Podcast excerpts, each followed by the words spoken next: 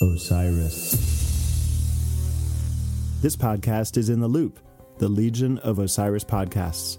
What does that mean? Osiris is a community of great music and culture podcasts. If you like this one, go check out others at Osiris Pod dot com and get in the loop.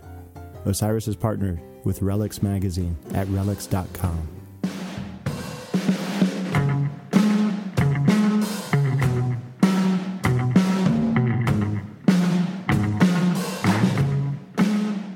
Hey guys, it's Dave and Brian. Big news for our little podcast. Beyond the Pond is proud to be part of the Osiris Podcasting Network. Osiris is a growing community of music and culture podcasts connecting music fans like you with conversation, commentary, and, of course, lots of music.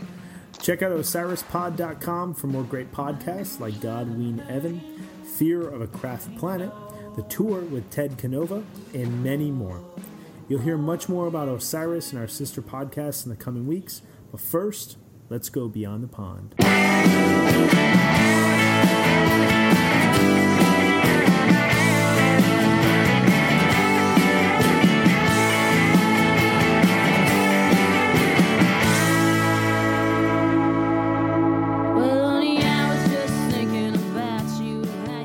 Folks, I'm David Goldstein. I am Brian Brinkman. And I'm Kathleen Hinkle. And you are tuned in to episode thirty-one of the Beyond the Pond podcast. This is the podcast in which Brian and myself, and this evening Kathleen, try to use the music of Phish as a Trojan horse of sorts to get the listener to listen to other non-jam bands. Because we love Phish, we are Phish fans.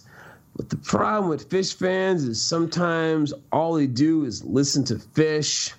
They don't really pay attention to what's going on in the world. They could be the Secretary of State, and then the next second, they're getting fired and thrown out the door, all because all they listen to is Phish, and that's pathetic. Really, really pathetic. Um, we are here to, like Dave said, utilize Phish as a Trojan horse to introduce you to new music. And tonight we've got a really cool episode. Uh, we are going to be focusing on probably our collective favorite track from the Talking Heads Remaining Light set Phish played on October thirty-first, nineteen ninety-six. The song in question, The Great Curve.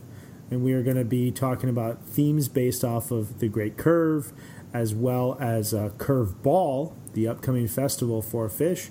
And then we've got a ton of really excellent music lined up for you guys that we've been uh, working out here over the last couple of weeks.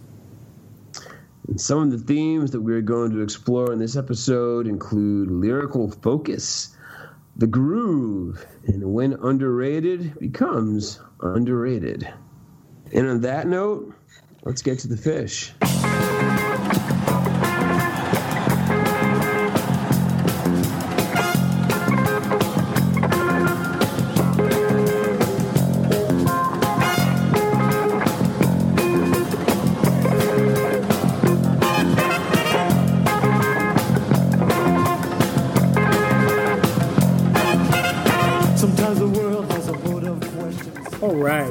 So we're talking today about the Great Curve from the ten thirty-one nineteen ninety-six Halloween set, where Phish focused on uh, the Talking Heads' Remaining Light album.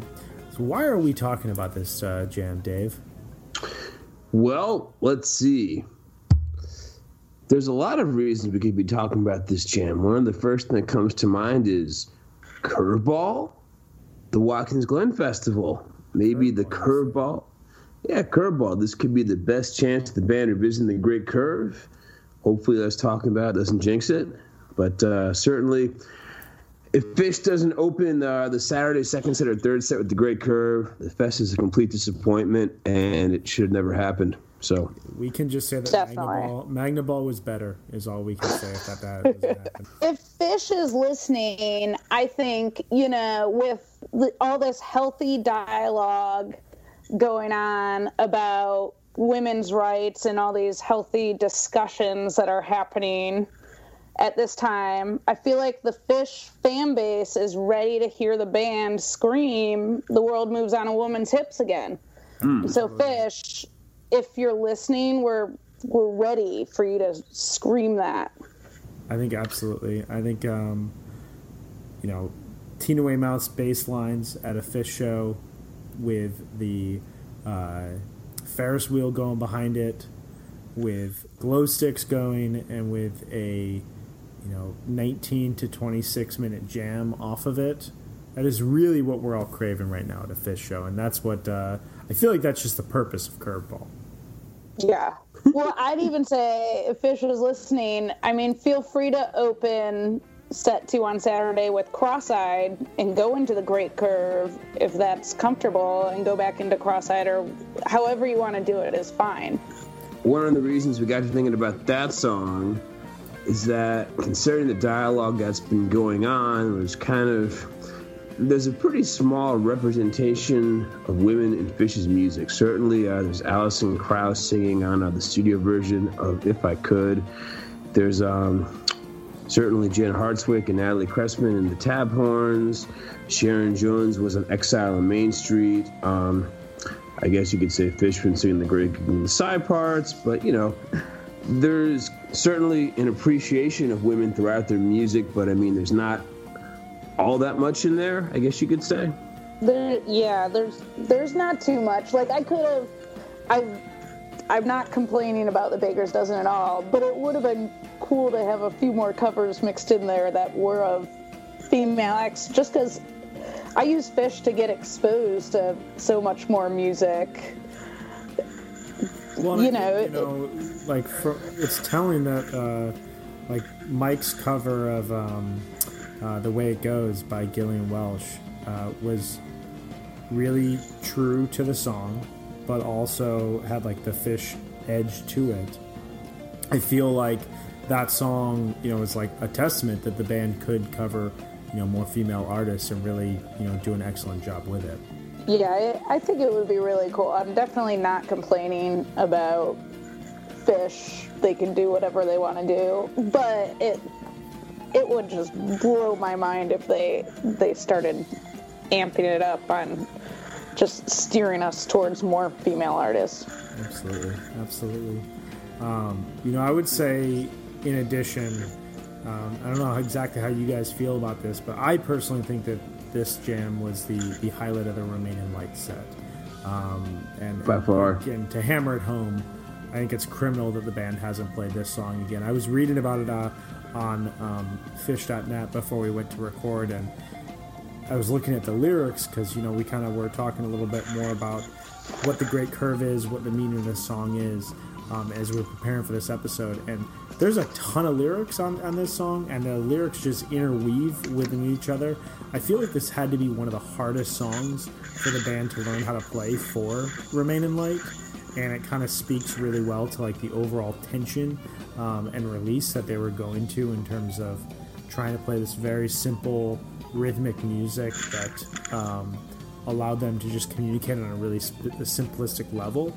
But then to have a song like this that's so polyrhythmic, that has so many lyrics that like one person's singing while another person's singing right under them, but then that lyric ends a little bit later. It's just, it's so complex, and um I wonder if that has something to do with why the band hasn't played it since then, but every time I hear this song, the groove that comes out of it, I just think that the band could destroy it nowadays. Yeah, I mean, certainly the Remaining Light set, I think we'll get to this a bit in the next section, when that kind of proved that they could hold down a groove like this. I mean, they had like an extra percussionist that they were playing with, but um, up until this set, it was questionable as to whether Phish could really groove and really get funky. And then, as we found out from the shows after the Halloween show in all nineteen ninety-seven, they were really more than capable of, uh, you know, holding down something such as this. Absolutely. Absolutely. Um, so yeah. What do you guys think that the Great Curve is? It's the curve well, in a woman's hips. That's always my interpretation. Like, it has these lines like, the world moves on a woman's hips, you know, and, you know, it, there's all these lines like about this, that I picture this woman like holding the world and turning the world, and, you know, a world of light. She's going to open our ties up, and I think it all ties back to, you know, women and the great curve of a woman's hip, but it could be like the, I read somewhere that the whole Remaining Light album was was pointing at something a little more supernatural than that, but I, I like to think of it as the curve in a woman's hips and this, like, you know, this power that women hold and this importance that women hold in relation to earth and life and all these things. Yeah, I think he's talking about, like, a supernatural, like, godlike being being a woman. Um, just reading these lyrics, it's, like, all about kind of creation, and it's all about, um, like, these larger questions in the world, and it all coming down to it just residing on a woman's hips where, you know, we're all born, essentially, in that in that, in that setting. Um... And, you know, I think it's Byrne kind of coming the closest he's ever come to, like, defining some, like, larger being and some larger force in the world. Yeah, in- interesting. Yeah, I just, I don't know, but I but I see it that way. And it could, it could have nothing to do with a woman's hips, I guess. But I love that interpretation. Just briefly get into uh, the significance of the show and the run. I know certainly Halloween costumes have got to be some of the most famed of the curveballs that Phish has thrown at us, and I think that the Remaining Light set is among the most popular of those curveballs and probably the best. And really, there isn't much precedent for this cover set working quite as well as it did. I mean, you had like the White Album, you had Quadrophenia. Those are basic rock and roll records that's very much in the Phish wheelhouse. But in nineteen ninety-six, nobody really thought this band was capable of pulling off like a Brian Eno produced art rock album with such an emphasis on deep grooves. Totally. Yeah, I feel like to that point, um, you know, the first two records were kind of them looking back and celebrating their own influences, but this is really about projecting themselves into the future, and kind of works in the same way that, um, you know, the Wingsuit set did for uh, three point oh, where suddenly the band is saying, okay, okay, we've played these albums to, like, honor our past and where we came from. Let's step into something a little bit more unknown, like a little bit more of an unknown territory, to see what we can use this music for going forward. Right. I mean, they supplemented the live setup with a percussion player to caption some of uh, the Fela Kuti-inspired riffage, but once they established they could play like this, the sky was the limit. I mean... and Remaining Light was arguably the catalyst behind the frankly incredible run of post-Remaining Light fall shows yes. in the whole of nineteen ninety-seven. And uh, if we can toot our horn a bit here, you may have heard one Tom Marshall on our podcast expressing his and Trey's adoration of uh, Brian Eno and early King Crimson, which uh, had Agent Blue on guitar. And Agent Blue was part of, uh, he was an auxiliary guitarist on the Remaining Light tour, and those songs really sound a lot like the songs on uh, the King Crimson album Discipline and vice versa. So um, with that in mind, the Phish interest in New Wave era Talking Heads actually kind of makes a bunch of sense. I mean, really, Adrian Belew on uh, the King Crimson Discipline album is kind of, I wouldn't say he's doing a David Byrne impersonation, but listening to those two albums back to back, you can see they're really quite similar. So, I feel like a lot of Phish heads are also big Talking Heads fans, but what what came first for you guys? Phish covering Talking Heads and turning you on to Talking Heads, or Talking Heads came first and then Phish played them? Well, for me, like, I was already a fan of the Talking Heads just by virtue of growing up in the eighties. And I knew that they were good, and I was, you know, pretty familiar with, like, the Little Creatures album and um, Speaking in Tongues, but certainly hearing Remaining Light wanted me to go back and listen to them more, so it definitely, it elevated whatever Talking Heads fandom was already there. I am um, a big proponent of being honest, so I'm going to be honest here. Uh, my dad gave me Remaining Light when I was like ten years old, and I thought it was really weird, and I thought Byrne looked really goofy, and I didn't. Dude, Jim Brinkman is like, he's badass. He really is, man. He did everything that he could uh, at a young age, and I still listen to Blink one eighty-two. Um, no, I, I, I was like, what is this, Dad? And he was like, no, this is really good stuff. This is like the formation of punk rock, and these guys are like, you know, really great, you know, blah, blah, blah, just going on and on and on. Um, and I just didn't, it didn't connect. And then uh, the Live Phish series came out, and they did the whole Halloween, the four Halloween albums in, I think, like October of two thousand two.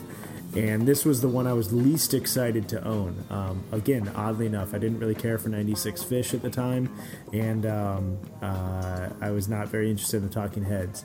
And a friend of mine bought it, and I remember we listened to the set, we listened to the whole show, we were going through all of our Live Phish series, we listened to it, and I was just completely transfixed, like from the moment Born Under Punches started, and I was like, oh my God, this is nineteen ninety-seven Phish, and this was still my new days. I didn't know anything about why they played this record and what it led to, and that led me down a complete Talking Heads rabbit hole and led me into a massive Talking Heads fandom um, that uh, continues to this day. So it was definitely Phish. They led me beyond the pond. Mm. Good, good job. I I feel like that's why I like your guys' podcast, is that Phish often leads people beyond the pond to, like, Redo- rediscover a band they already kind of knew, but be like, hey, I'm going to look at that again, because that was really awesome when Phish covered it, so it's probably great when I go hear the original album, too, you know? That's the hope, you know? I hope I hope we're doing that. um, of note, really quick, uh, this was the first instance that the Phish bill was used uh, to inform the audience of their Halloween set, which I think is pretty cool. Um, for both Quadrophenia and the White Album, there were teases going into the second set as to what they were going to play. Um, I think Dark Side of the Moon and I think Beat It were, uh, or uh, um, Thriller were the two albums that were teased for those years. This was the first time you walked into the show, you received a Phish bill that said, we're going to play this album, which, you know, definitely at that point, this is three years in a row that they've done Halloween shows. Probably added a completely new dimension to the show and um, really changed it for uh, for the years going forward. I think at this point, we really got to listen to some of this. I am dying to hear this jam because I know it's been a while since I put it on. I have listened to the version from the live album. The name of this band is Talking Heads, which I would highly recommend everybody seek out. Also, if you want to go to YouTube, look at the uh, Talking Heads documentary Live in Rome. That has some uh, incredible version, uh, some incredible songs on this tour. And amazing footage. Yes, amazing footage of Adrian Belew trying to upstage David Byrne in every way possible. And let's listen to some of it right now.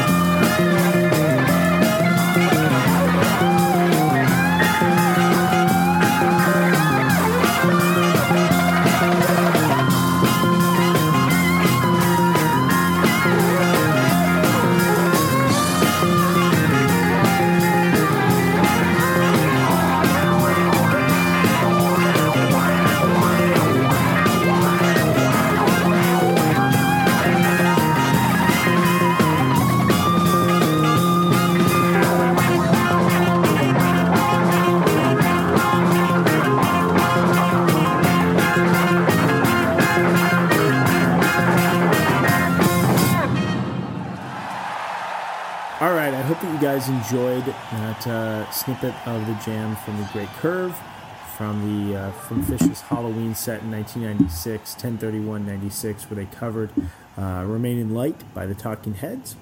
Um, so jumping off of this, uh, you know, the repetitive line in uh, that song is "The world moves on a woman's hips." And as we were kind of saying above, we'd love to hear Phish scream that out at Watkins Glen this upcoming summer.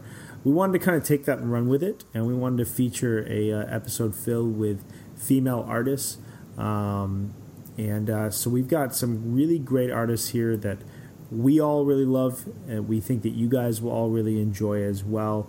Um, and essentially, you know, we've broken this down into three uh, sections. So the first section that we're going to focus on is all about lyrics. Um, and so these are all artists that, for all of us, we really, really go to for a lyrical standpoint. And the first artist that we're going to focus on is one of my favorite artists, one who uh, made probably one of my favorite records of the last decade, Uh, Joanna Newsom, uh, and the song we're going to use is "In California" off the album "Have One on Me." Um, this song is uh, one of the most accessible songs off of her excellent and really excessive two thousand ten triple L P, "Have One on Me." Um, you know, and for as long as it is, it's almost two hours long. Um, it's really sequenced perfectly and rarely feels overly long. I listened to this record the other night, and uh, as I was listening to it, it just, like, each disc passes through really, really well. It's very, it flows in a really thematic way. It's really just an excellent listen from start to finish. Um, so if you're not familiar with Joanna Newsom, she's a harpist by trade. She was raised in Northern California by two very progressive doctors who wouldn't let her watch T V as a kid and exposed her to music, music from a very young age.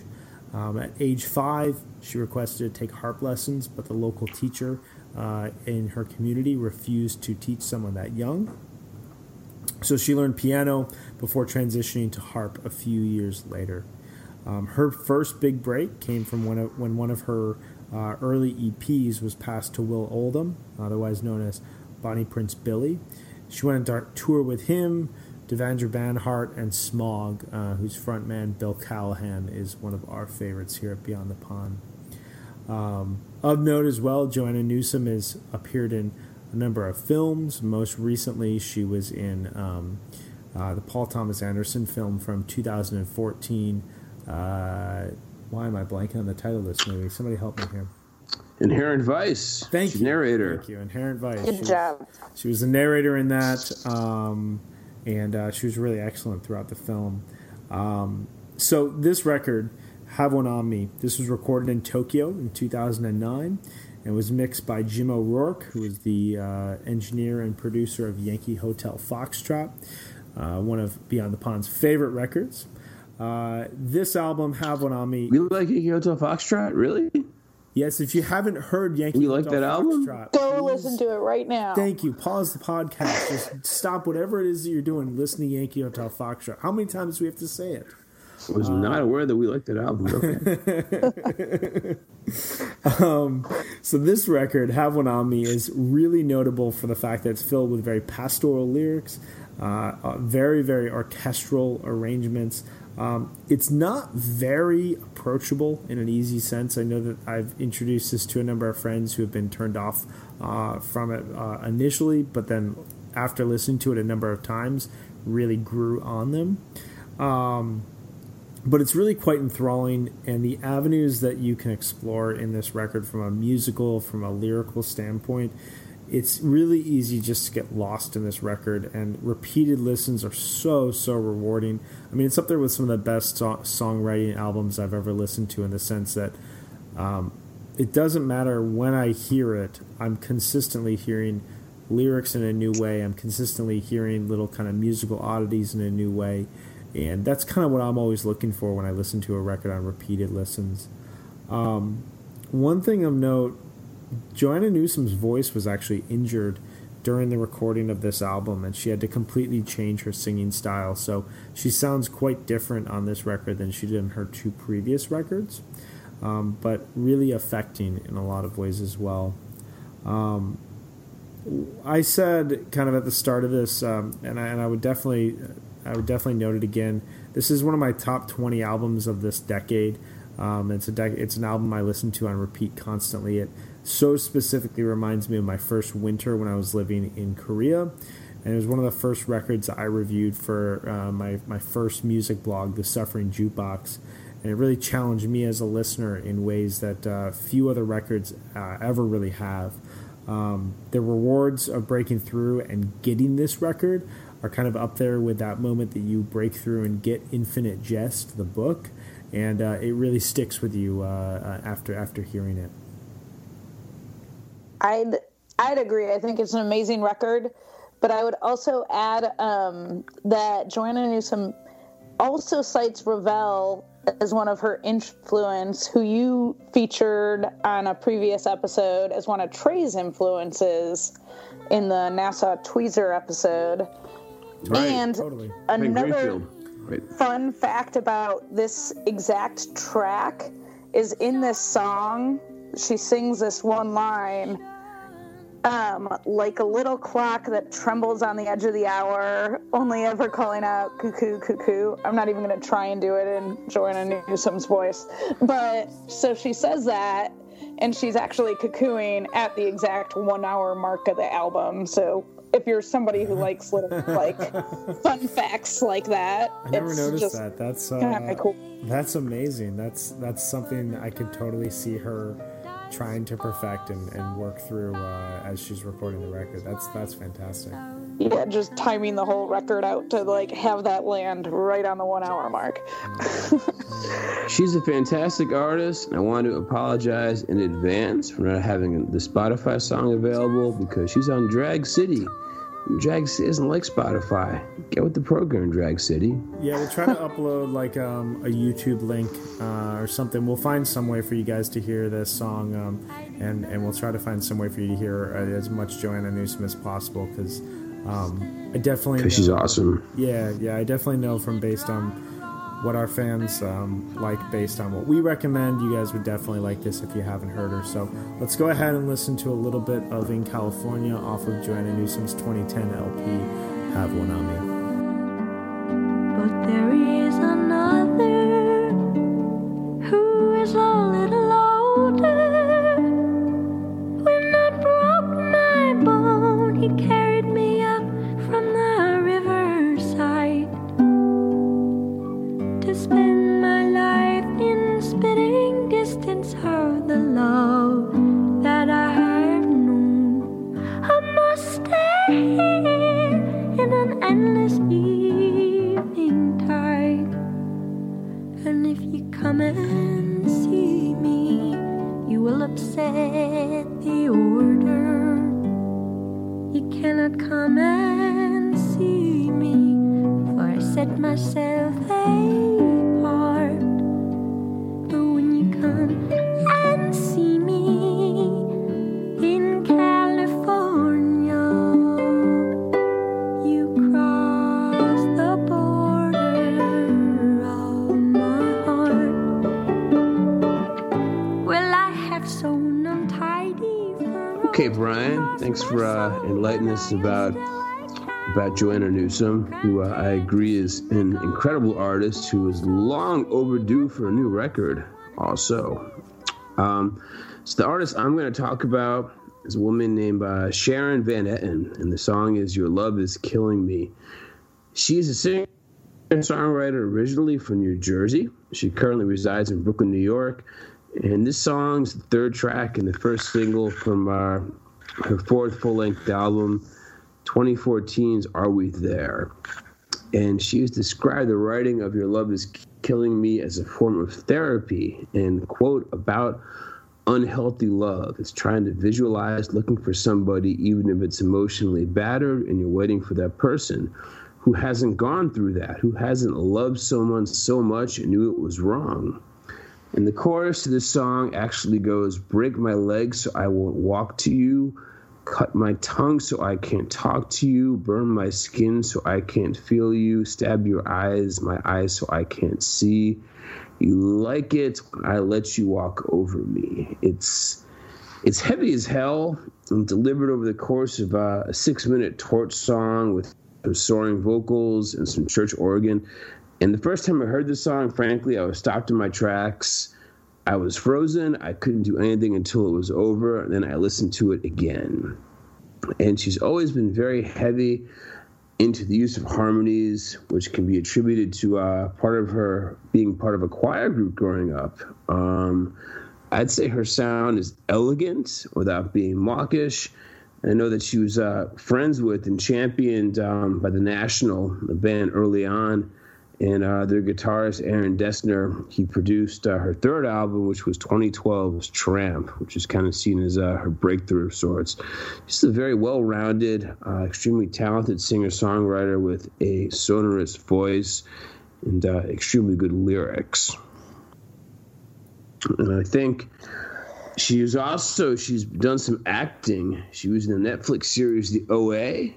Um, in what capacity? I forget. She was one of the, I didn't realize it was her. And then somebody pointed it out and I was like, oh my God. But she was one of, um, I don't want to spoil too much, but she was one of like the hostages in the basement, and she sings one of her own songs in the scene in the show. And she was like taking a break from music at the time, and they came to her with this opportunity and she went on it. So I think me and my wife watched the first episode of that, and we thought, okay, this is all right. Let's just watch Black Mirror instead. Yeah, it's it's kind of like a ten-episode Black Mirror episode. It was pretty good, if a little discomforting, you know. Mm. There, there's hostages and stuff. It's it's not totally light. Okay. It's heavy Neither as hell, as you would say. Yeah. So on that note, let's play some of Your Love Is Killing Me by Sharon Van Etten off of the album Are We There? It's understood.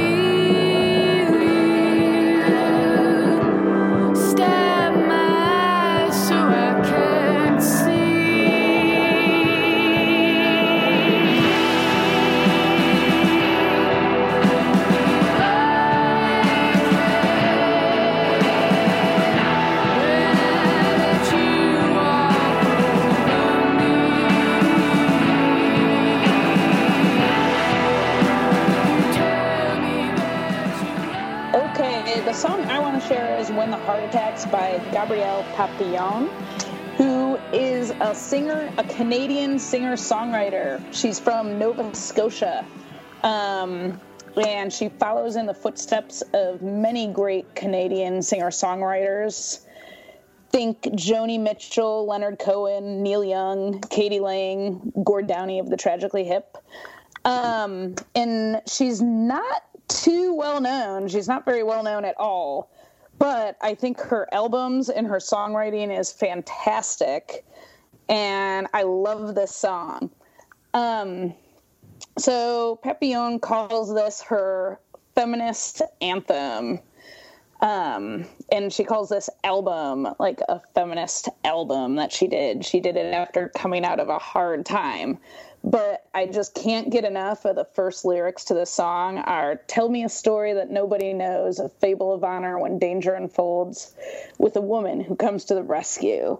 And that just, that line just speaks to me in terms of like, yes, tell me more stories about women, about women in music and books. And, you know, it makes me think about this week for International Women's Day, how the New York Times was like, we're going to start publishing the obituaries of women we overlooked and stuff like that. So I just, I love the lead up into that line, and I love her voice, and I think it's a great line in music, and I think um, her writing is just outstanding. Uh, this is off a two thousand seventeen album called Keep the Fire, and apparently she went through a pretty dark time, and it's a pretty heavy album, but the songs do have a little bit of a triumphant feel.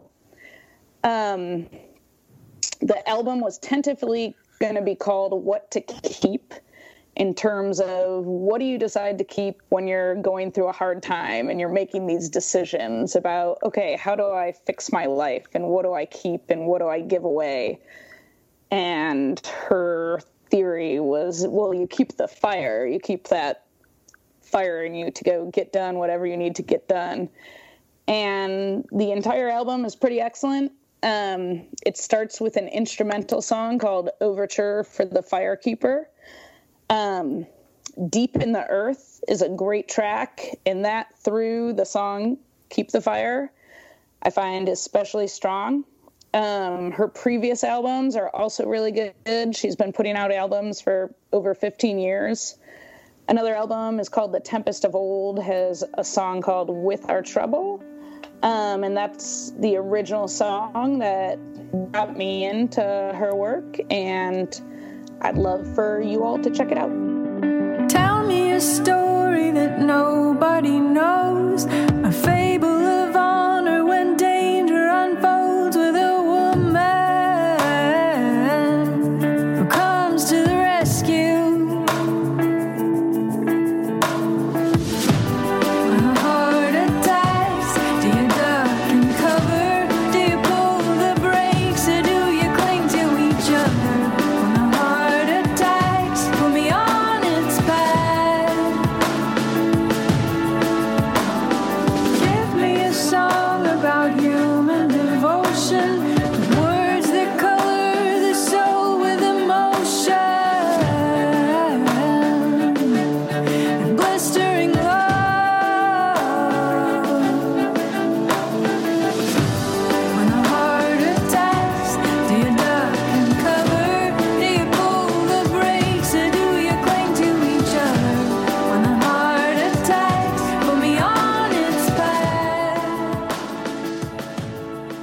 All right. Thank you so much for uh, that selection there, Kathleen. So moving right along to our second segment. So what would The Great Curve be if there wasn't such a phenomenal groove that was underneath that song? If there wasn't such a rocking, building jam that came off of that? Really, again, one of the highlights of Phish's uh, uh, nineteen ninety-six fall tour, and um, such a great moment in that set.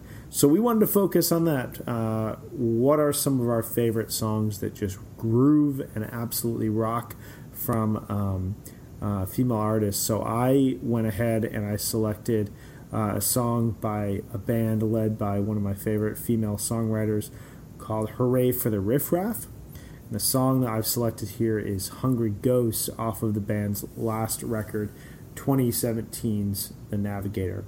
So this is an Americana folk rock-based band uh, that's based out of the Bronx, um, and they're led by the enigmatic uh, Alinda Lee Segarra, um, who is a lead singer-songwriter. She was raised by her aunt in Nevada and was turned on to doo-wop and Motown at a young age, and you can really hear that influence throughout uh, a lot of their, a lot of her songwriting and throughout a lot of the Hooray for the Riff Raff albums. Um, As a teenager, she became obsessed with local punk shows, and then she left home at seventeen and crisscrossed the country via freight trains, something that uh, is absolutely badass. Um, this band, Hooray for the Riff Raff, formed in two thousand eight, and they released this excellent, uh, their sixth L P, The Navigator, last March, I believe it was, two thousand seventeen.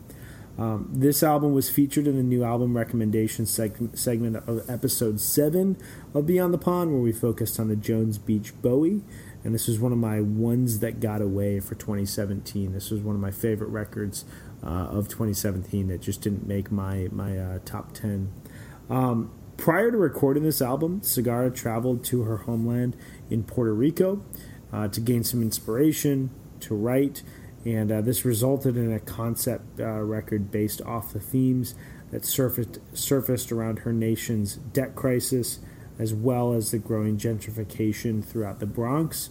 Um, and, uh, you know, you can imagine in the, in the months since then, she's done quite a bit of charity uh, charity concerts um, for everything that's been happening in Puerto Rico since the hurricane in the fall. Um, the Navigator of the album was written in Nashville, and it was recorded at Electric Ladyland Studios in New York City. And it's really just one of the most thematically complete albums of two thousand seventeen. It, uh, you know, it's a concept record, but it's ultimately, um, you know, it doesn't feel like it's weighted down by the overall subject.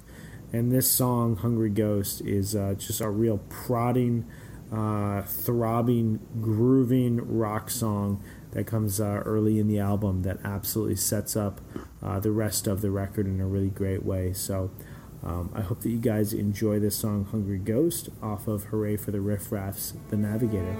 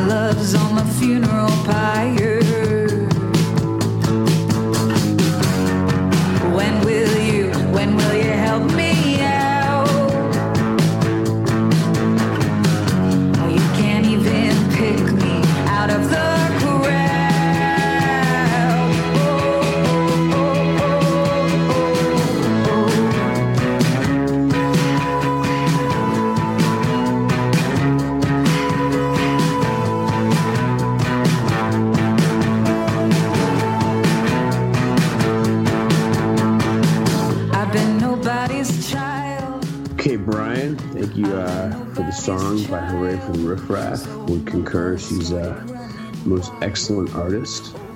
So I'm going to talk about a song from one of my favorite female artists, Lydia Lovelace. The song is Really Want to See You. So Lydia Lovelace is a twenty-seven-year-old singer-songwriter from Columbus, Ohio. And I guess sonically she kind of splits the difference between country and power pop. I mean, she can be equally tender and gloriously profane, switches up quite often over the course of a single record. And she also kind of, uh, her lyrics have a very sarcastic wit, and there's an ear for satire. On um, one of her earlier records, she has a song that's entitled Steve Earle. Isn't actually about the artist Steve Earle, but rather it's about her being uh, kind of harassed by a guy from Columbus, Ohio, who refers to himself as Columbus, Ohio's Steve Earle. So that's going. Um, Pretty fun. Really want to, yeah. No, the song is the song is hilarious. Anyway, Really Want to See You is um, that's the opening track off her twenty fourteen record Somewhere Else, and it really fucking kicks the door in. It's got a Tom Petty blast of rock and roll. Lydia Lovelace in this song, she ends up at a party. She proceeds to do some cocaine and then call up her now married ex-boyfriend because, quote, the phone is right there, so I just thought I would call. And that's kind of some of the wit that we were talking about. The song's got a huge chorus. Her rhythm section sells the hell out of it. And if the Spotify stats were to be believed, this was my single most streamed song of twenty fifteen, and I indeed streamed the hell out of it.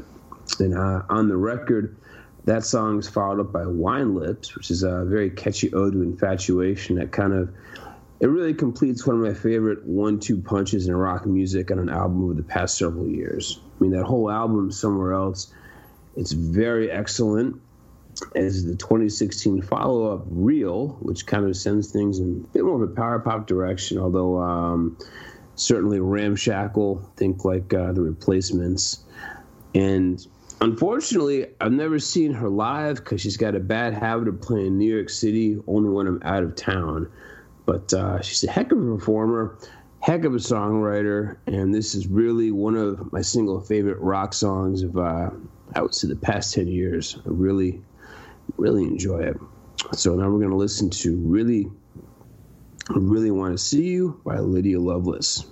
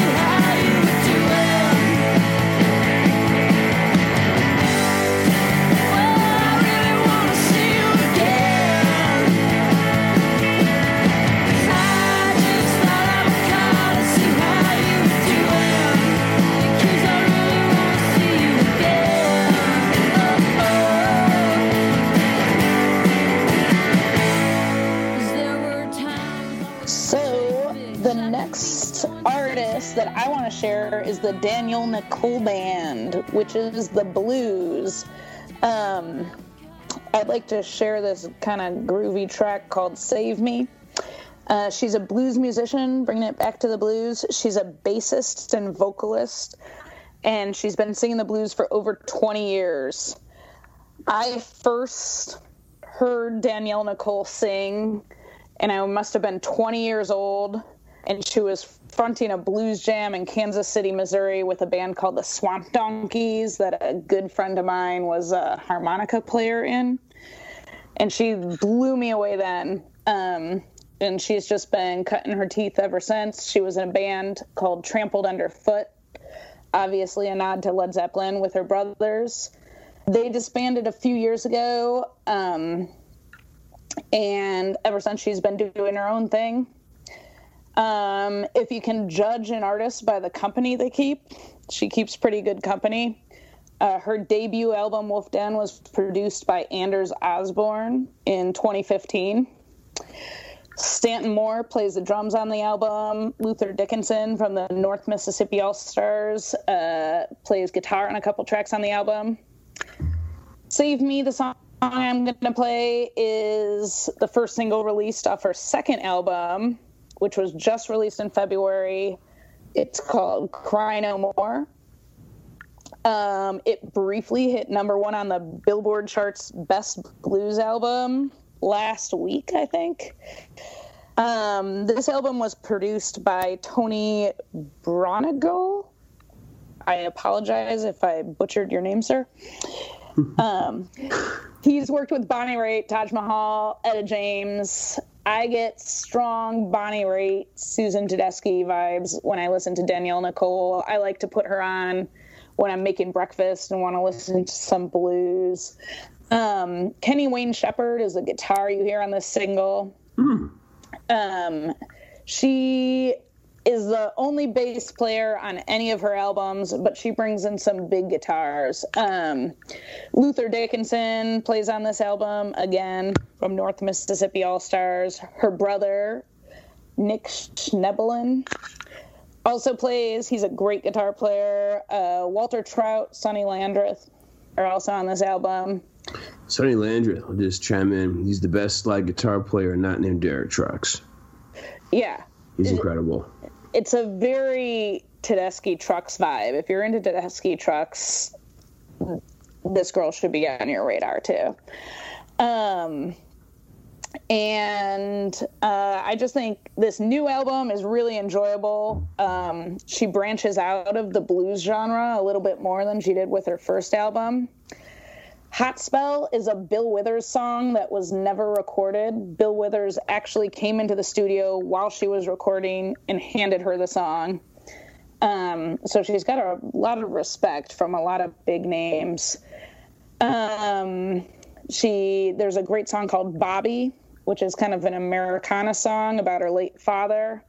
She's kind of a jazz singer with the song Baby Eyes, and so she's showing a ton of range. Um, her first album was called Wolf Den. If you check out that album, don't miss the track Take It All. It's this like heartfelt blues song about just take everything, including my heart if you leave me. It's really dramatic and perfect and bluesy. So anyway, if you like to kick it with the blues, I think this stuff grooves really well. Um, and I think the blues is Uh, such a big part of the music we listen to, no matter what genre. It's the root, the roots of rock and roll you can find in the blues. And so here's Nic- Daniel Nicole Band.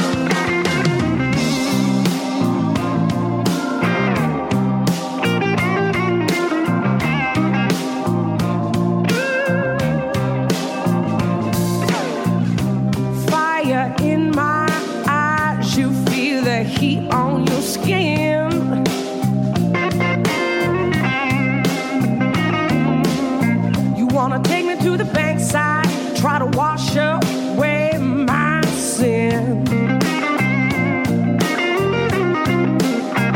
I wanna know where you think you're born with my soul. I wanna know how you gonna save me.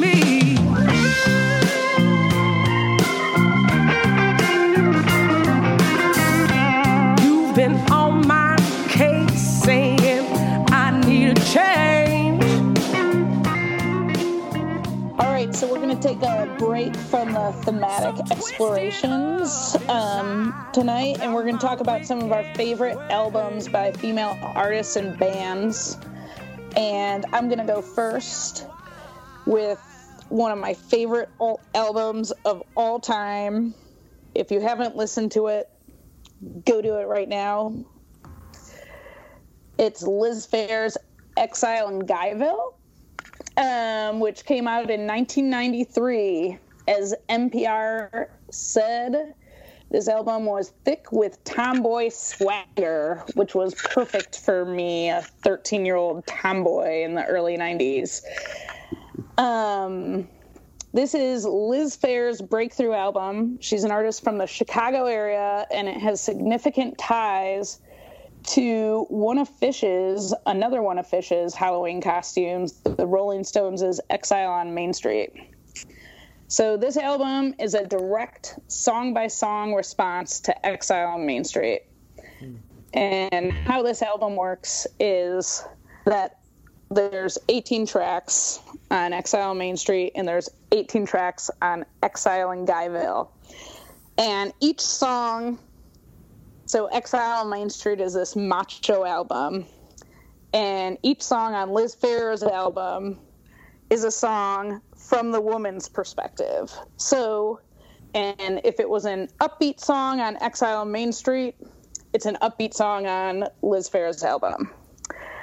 Um, for example, the opening song on Exile on Main Street is Rocks Off. So Liz Phair imagined this guy going out for a one-night stand and walking down the street the next day and feeling all like he's a stud or whatever. That's one of the greatest Stone songs ever. I'm sorry. it's it is a great. I it's mean, incredible it's, song. It's a great Stones album, and so Liz Phair's song Six Foot One, the first song on Exile in Guyville, is a song written from the perspective of, of a girl who has a crush on the guy in Rocks Rocks Off. That runs into him on the street after he's walking home from his one-night stand. Um, so the songs on this album are just really brilliant. Liz Phair had been recording these songs on cassette tapes, um, like tons of cassette tapes, and the cassettes were called Girly Sounds. And she simultaneously was like, how do I put these into an album? And she had moved into a house, and this cassette of Exile on Main Street was at the house.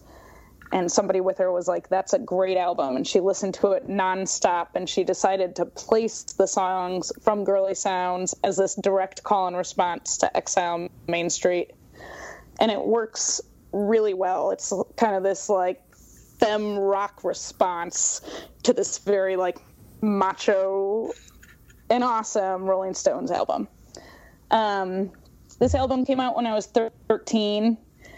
You know, I was a tomboy. I loved her indifference towards being a pers- participant in what she called Guyville.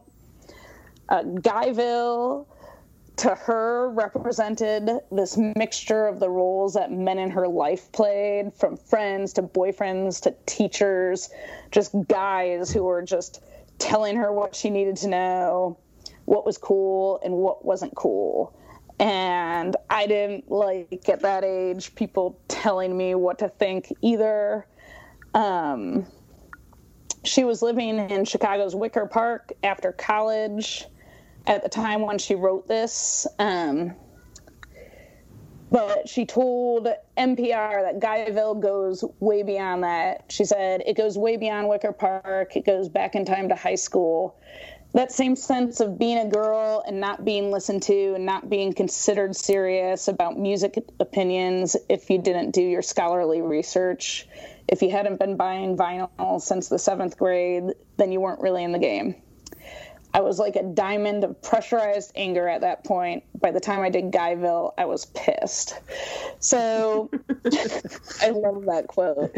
Um, and it is like, you know, like, don't don't tell me what I need to know. I know what I know. And so um, I think it's part of the reason, like, this is Liz Phair's far and away best album. No, the, I don't think the other albums really compare. And I think it, because she had all this pressurized anger and just, like, put it all into this call and response album. Um, another quote about Liz Phair that I love is from a New Yorker article from twenty thirteen, because people are still writing about this album twenty-five years later. But it's, uh, Phair was as lyrical as Joni Mitchell, but played as tough as Chrissie Hynde. She was as smart as Courtney Love, and as comfortable toying with sexual imagery as Madonna. And anyway, I just love this album. I think there's so many contradictions, like in the way it's like, screw gender, screw men, but at the same time, it's dating men and seeing men and all these things. And I think there's there's so many layers to think about. I want somebody to assign me a five to seven page paper so I can write about it or something like that. So let's hear a song off this album. What do you want to play? Oh, well, Stratford on Guy is the song that pairs with Shine a Light, which we're Ooh. used to hearing in the Phish universe, or Mesmerizing is the song that pairs to Loving Cup, which we're very used to hearing in the Phish universe. So maybe one of those two. I'm going to make the call for Stratford on Guy, because that was a single and it's an amazing song. Yeah, it's a good one. I was flying into Chicago at night, watching the lake turn the sky into blue-green smoke. The sun was setting to the left of the plane, and the cabin was filled with an unearthly glow. In twenty seventy, I was behind the wing, watching landscape roll out like credits.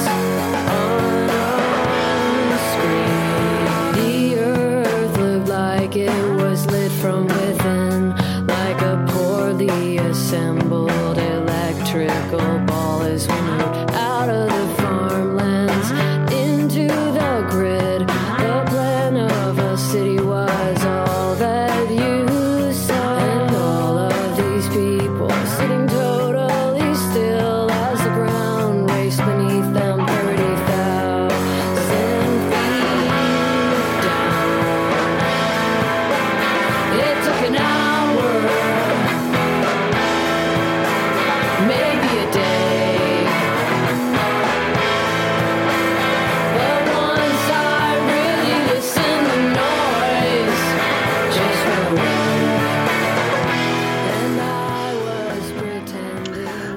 Okay. Thank you, uh, Kathleen, for that synopsis of uh, Liz Phish, Exile in Guyville, and that song.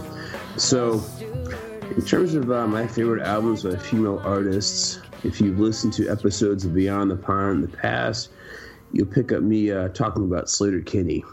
And certainly Slater Kinney, I think that uh, they're the single best rock and roll band in America. I know this is a Phish podcast, but uh, in terms of just sheer rock and roll power, I would almost say that Slater Kinney does it better. And the reason I look to is the album they put out in two thousand five called The Woods. This is probably my favorite album in the past twenty years. It basically represents everything I enjoy about music, being improvisation, psychedelia, punk energy, and thrilling rock and roll. Uh, you may think your album rocks harder than The Woods. You'd be wrong. So at this point in Slater Kinney's career, they're always a very dexterous punk rock band with uh, Corin Tucker, Carrie Brownstein, and Janet Weiss. Certainly, um, Carrie Brownstein had a very dexterous, interesting leads, and Corin Tucker kind of backed up the bottom end. Uh, but with this record, The Woods, it turned them into an interesting hybrid of uh, the Stooges and the Grateful Dead. So it was like psychedelic fuzz rock with improvisation. There's uh, like uh, one song, I think it's like ten minutes, leads into the closing song of the album. They were clearly trying to think outside the box. And to that effect, uh, they recorded it with um, the Mercury Rev slash Flaming Lips, uh, Flaming Lips producer Dave Fridman in upstate New York. So Janet Weiss, the drummer, she hits the drums harder on this album than is humanly possible. And what's kind of interesting is I first heard all the songs in The Woods in sort of uh, like the Wingsuit fashion, because when Phish was broken up, there needed to be some other bands to fill Madison Square Garden on New Year's Eve. So on New Year's Eve two thousand four, there was a three-band bill of Slater Kinney, The Flaming Lips, and Wilco. I attended this with my then-girlfriend, now wife. For whatever reason, we were staying next to Monica Lewinsky the entire show. Maybe she's a Wilco fan. I don't know. I have so many questions, but I'll leave them out of this. Yeah, about, seriously. About Monica Lewinsky at a concert. But I was going to ask her questions. I was going to say, hey, Monica, how you doing? Then I decided, no, I can't do that. That'd be really weird. Mm-hmm. Um, so Slater Kinney opened that show.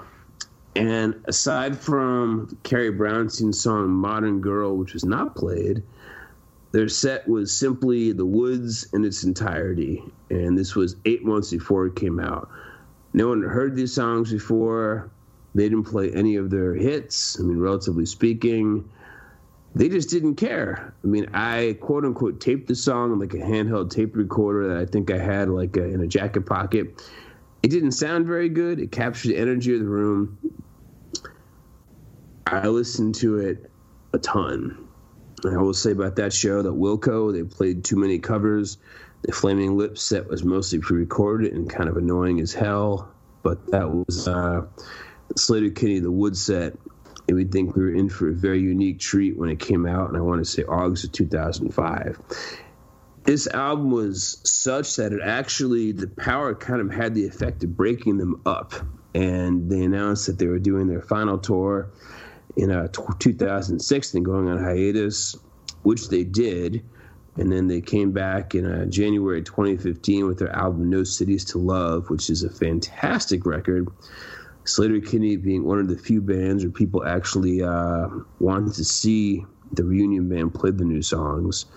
But that record's not as good as The Woods. Um, if I'm going to pick a song to play off of this album, it's going to be the song Entertain, when Carrie Brownstein kind of takes aim at the uh, sort of fake post-punk gang of four crappy bands that were really populating uh, music back in two thousand five, two thousand four.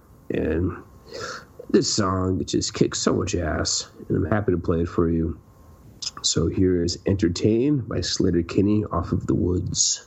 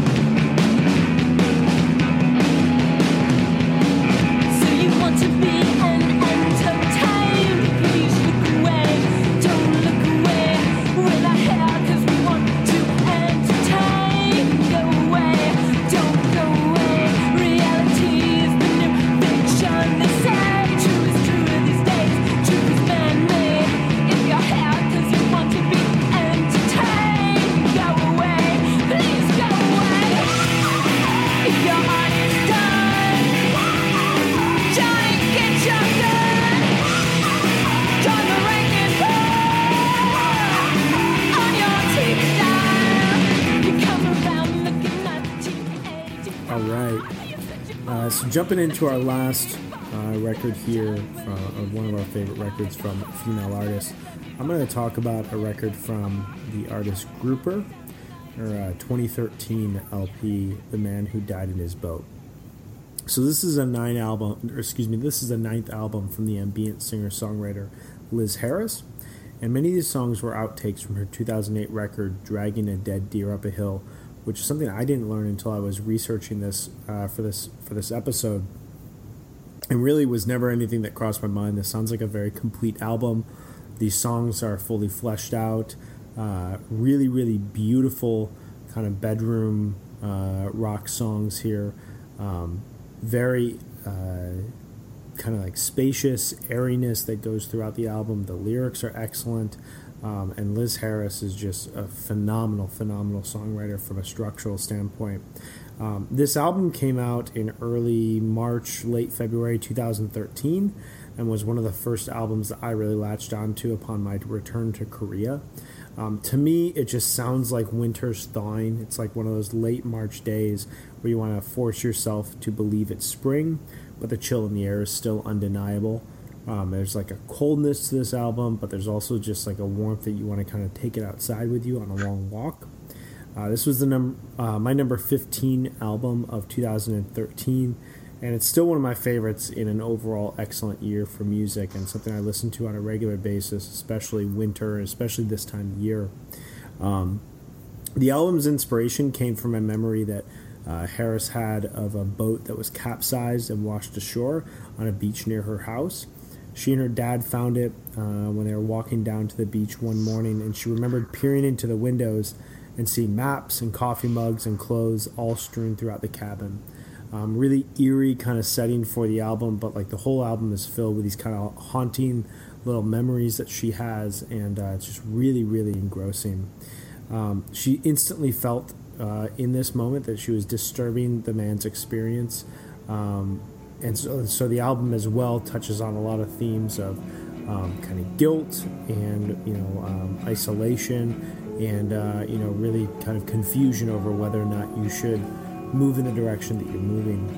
Um, following this album, Liz Harris put out a really excellent album in November two thousand fourteen called Ruins. That was one of my favorite records of that year as well, and was one of my honorable mentions. Um, but yeah, excellent, excellent stuff from her.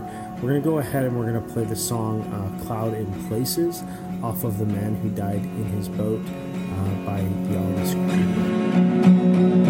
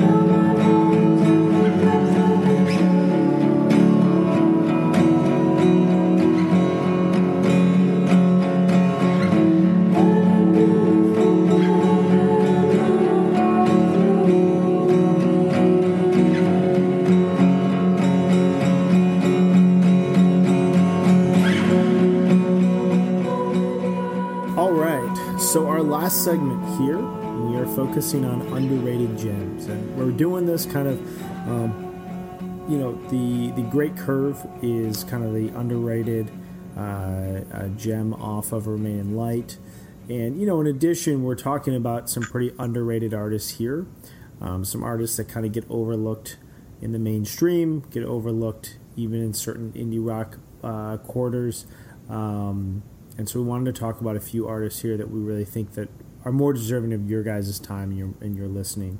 Um, so the first artist that we're going to talk about is called Waxahachie, and this is the uh, nom de rock of um, Kate Crutchfield, um, who is an excellent singer-songwriter. Um, the album that we're going to feature here and the song we're going to feature off of it is uh, the album's Ivy Trip. This was her twenty fifteen follow-up to her excellent two thousand thirteen album Cerulean Salt, and the song that we're going to play is called La Luz. Um, this album is uh, definitely poppier than Cerulean Salt was, uh, but it received a bit less press and hype and a bit of a dip in reviews, so it kind of is looked at as like the underrated little gem in her career thus far. I think it holds up a little bit better in the long term, and it really showcases uh, Crutchfield's writing and sensibilities in a really clear and a really fun way. Um, this record is just filled with kind of shimmering guitars, and her voice really just sounds like a total bell. Um, this is just the kind of record that you put on and it's really hard not to be happy, even if some of these songs really deep deal with um, a lot of ambiguity and deal with a lot of sadness throughout. Um, lyrically, uh, the song focus he- focuses heavily on the kind of aimlessness and directionless that defines so many people nowadays in their late twenties, early thirties, and even stretching into their forties. Um, you can tell in her writing that there's just a sense that, you know, there's no defined crossing point from childhood into adulthood. So it becomes this very confusing process for so many people. And she really wrote about kind of what those themes are uh, at this point in time. Um, musically, this is the kind of record that would perfectly accompany a road trip, an all-day bar hop even. It's euphoric and sad all at once. It's the kind of music that lets you in and showcases the brilliance of life, only to make you sad for the simple fact that it's a fleeting moment and one that you'll ultimately miss in the near future. Um, like her sister Allison, who's an excellent songwriter in her own right, who put out one of my favorite records from twenty seventeen, um, Kate Crutchfield is really one of the best songwriters of our time. Her ability to straddle the line between overt pop songs and experimental sonic backdrops makes her music some of the most engaging in modern indie rock, and it's really inexcusable that she doesn't get a bigger stage at music festivals or really doesn't get more attention. Um, her albums do tend to get a fairly positive review on, you know, sites like Pitch, Pitchfork, but she definitely still gets overlooked in the general scheme of things, and Um, certainly feel like that should stop. You guys, our listeners, would definitely really enjoy that, enjoy what she does. So we're going to listen to La Luz off of Ivy Trip from Wax- Waxahachie.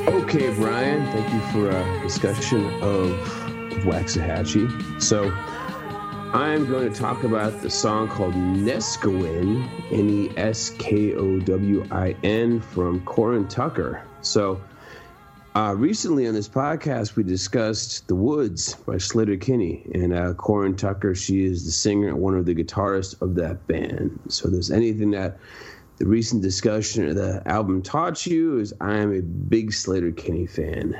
Liked them quite a bit. But lots of people do, which is why it's bizarre to me that the two solo albums recorded by Corin Tucker have more or less been lost to history. So Slater Kinney, uh, they're a band now, but while they were on hiatus, the drummer Janet Weiss occupied herself by playing drums with uh, Stephen Malcolmus's band and just kind of being awesome. And then Carrie Brownstein, of course, she opted for world domination with the show Portlandia or Fred Armisen, and also re-teamed with Janet Weiss and uh, Mary Timony from the band Helium for uh, one very good album under uh, the name Wild Flag. And Corin Tucker raised two kids with her husband, Lance Bangs, and made two solo albums. So her first solo album from twenty ten, one thousand Years, kind of eh. little sleepy, far from bad, but um, I can understand why it doesn't get that much ink nowadays. But the second one, um, Kill My Blues, which came out in twenty twelve, that album kicked up some fucking dust. I mean, it wasn't Slater Kinney, but it was a fiercely groovy, very fiery rock and roll album that deserved far more acclaim than it got. I think I kind of blame um, Jessica Hopper, the uh, writer who was writing for Pitchfork at the time, gave it a very brief, very uh, kind of lukewarm six point five. It deserved far better than that. I'm sorry, that was a mistake. And the first single off that record was called Nescoin, and uh, it's a beast. It helps that the drummer in the Corin Tucker band was Sarah Lund uh, from the band Unwound, who were a uh, Beyond the Pond favorite, who I think we discussed at length in the episode where we talk about the David Bowie from uh, Jones Beach, six twenty-nine nineteen ninety-five. Go back and listen to that one. Good episode, good jam.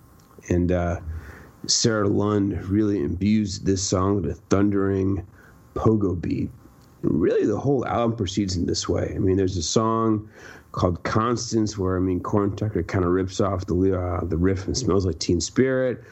It's still great. I mean, the whole thing is an incredibly high-quality rock and roll album I would recommend very highly. And what's interesting is that Slater Kinney can sell out like twenty-five hundred seat venues on a regular basis. But I saw the Corin Tucker band on a Thursday night at uh, the Mercury Lounge here in New York in the Lower East Side, which holds about three hundred. And I think maybe one hundred fifty people were there. Like, it was an early show. So it was eight o'clock, and this is like the front woman from Slater Kinney, one of the greatest punk rock rock bands of the past twenty-five years. And nobody was there. I mean, what was wrong with people in New York City that they didn't want to see the lungs in the engine room of Slater fucking Kinney? I don't know. I had a fantastic time. I jumped very high in the air. And the second Corin Tucker Band album, Kill My Blues, is excellent. You should look for it. Stream it on Spotify. Do whatever you can to get it in your possession. So now we're going to play Nescoin. Back inside, darts and morning, towards the coast that day. Family vacation, and I came along to play. Pick the teen to teenage girls, headed all the world. Heads barely out of fairy tales, bodies grown up, ready to go.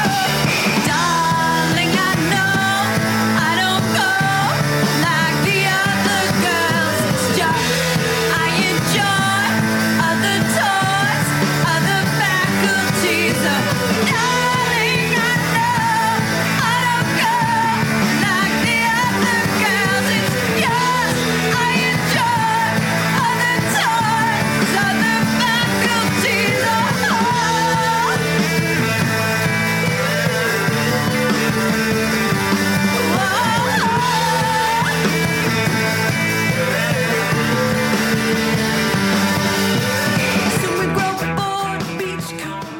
Okay, so my underrated gem, I guess, is has played at Pitchfork, but I hadn't heard of her till recently, and this is Vagabond, but uh, which is the work of Leticia Tamko, um, and the song I want to feature is the song "Cold Apartment." So Tamko is an immigrant from Cameroon. She came here with her family when she was thirteen so her mom could go to law school, and ended up living in New York. Um, and she started playing some music but had never even seen live music until she was twenty-one, and she's like twenty-five years old now, which to me is just inspiring. Like, I feel like you hit a certain age and you're just like, it's too late for me. I can't do this, or something like that. And just to think you just picked this up four years ago and now you're making this music, that's really inspiring to me. So th- this song is from her debut album, Infinite Worlds. Um, she's uh, one of these self-taught, do-it-yourself indie musicians. Um, kind of came up through Bandcamp, got recognized through Bandcamp. Um, taught herself multiple instruments and um, basically writes these really heartfelt songs that kind of touch on loneliness or feeling small and whatnot. Um, here's a quote from a Pitchfork review of the album Infinite Worlds.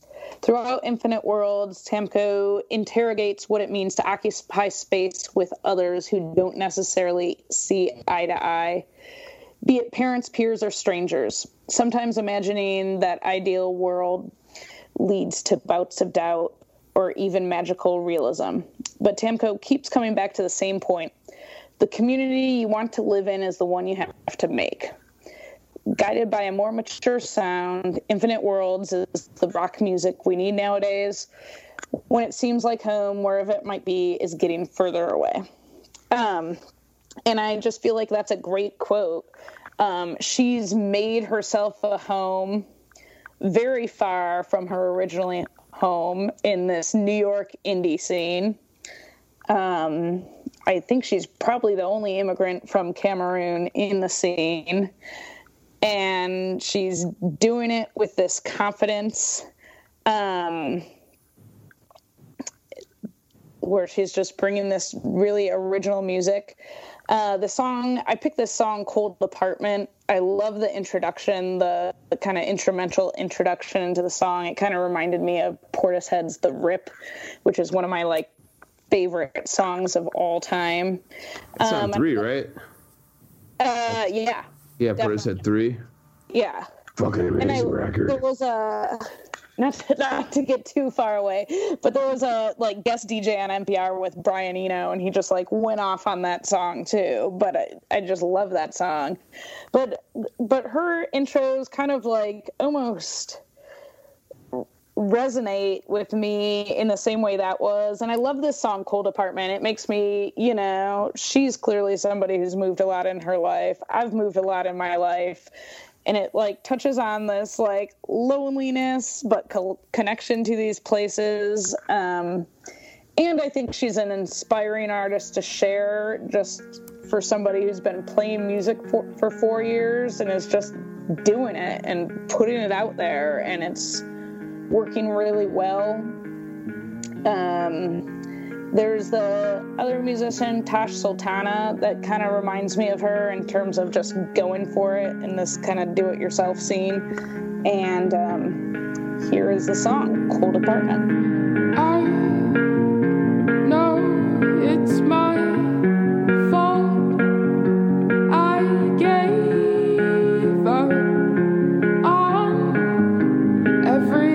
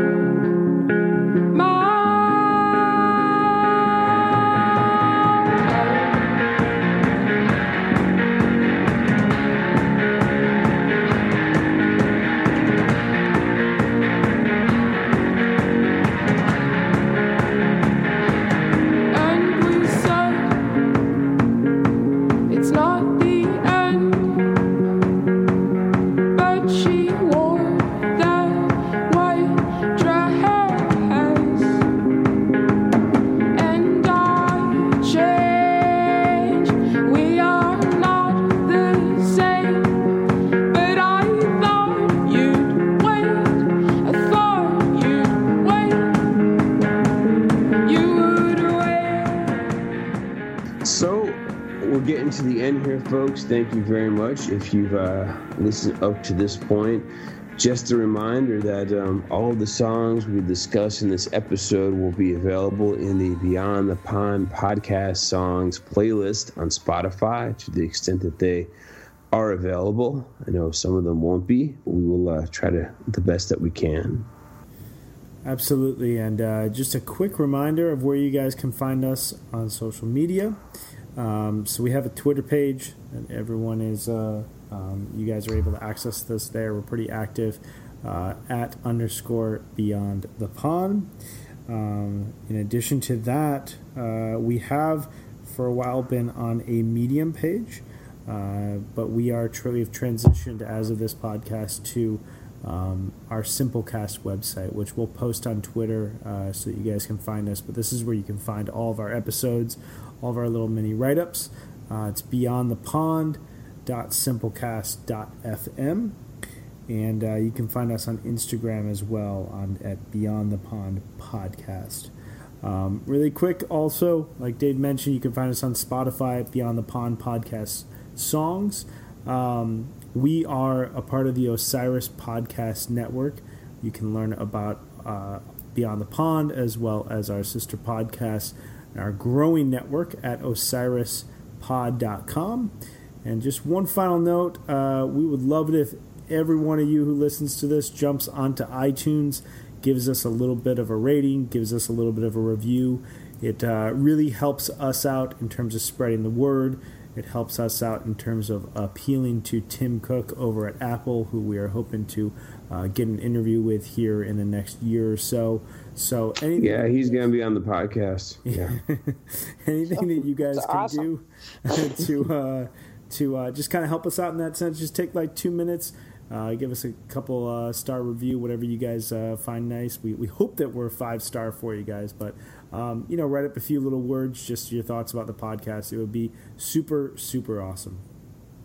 In terms of publishing structure, at this point, you know that we basically publish every other Tuesday because Tuesday is the lamest day of the week. It's got no feel. We should try to give you something to look forward to. Also, must say that if you enjoyed all the artists in this podcast and you see it, they're out on tour, go see them live. Yes. Seriously, get out, see some live music. It's uh, really harder than ever these days to make it in the music industry, and a lot of your favorite artists, they make their money and they make their bones playing live and selling merchandise. So go see a show, go buy a t-shirt at the merch table. We would uh, really appreciate it, and so would they. And uh, on that note, I know uh, we would very much like to thank our guest, Kathleen Hinkle, for uh, absolutely a fantastic episode. Thanks for having me. This was a ton of fun. Yeah. I know. This was, a, this was definitely awesome. Thank you so much for coming on and for helping us to craft out this episode and really get some great ideas here. I'm really excited about this. Yeah, we uh, had a fantastic time, and uh, I certainly learned a lot about some artists with which I was unfamiliar, Kathleen, so thank you very much. And thanks right back. On that note, please come back in two Tuesdays.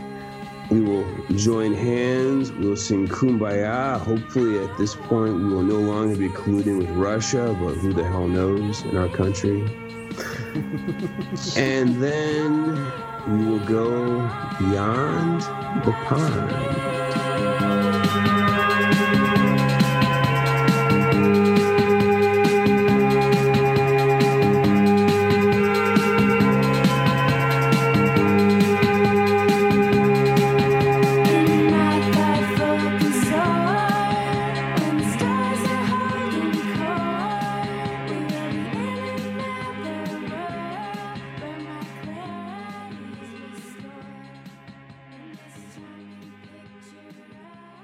Osiris.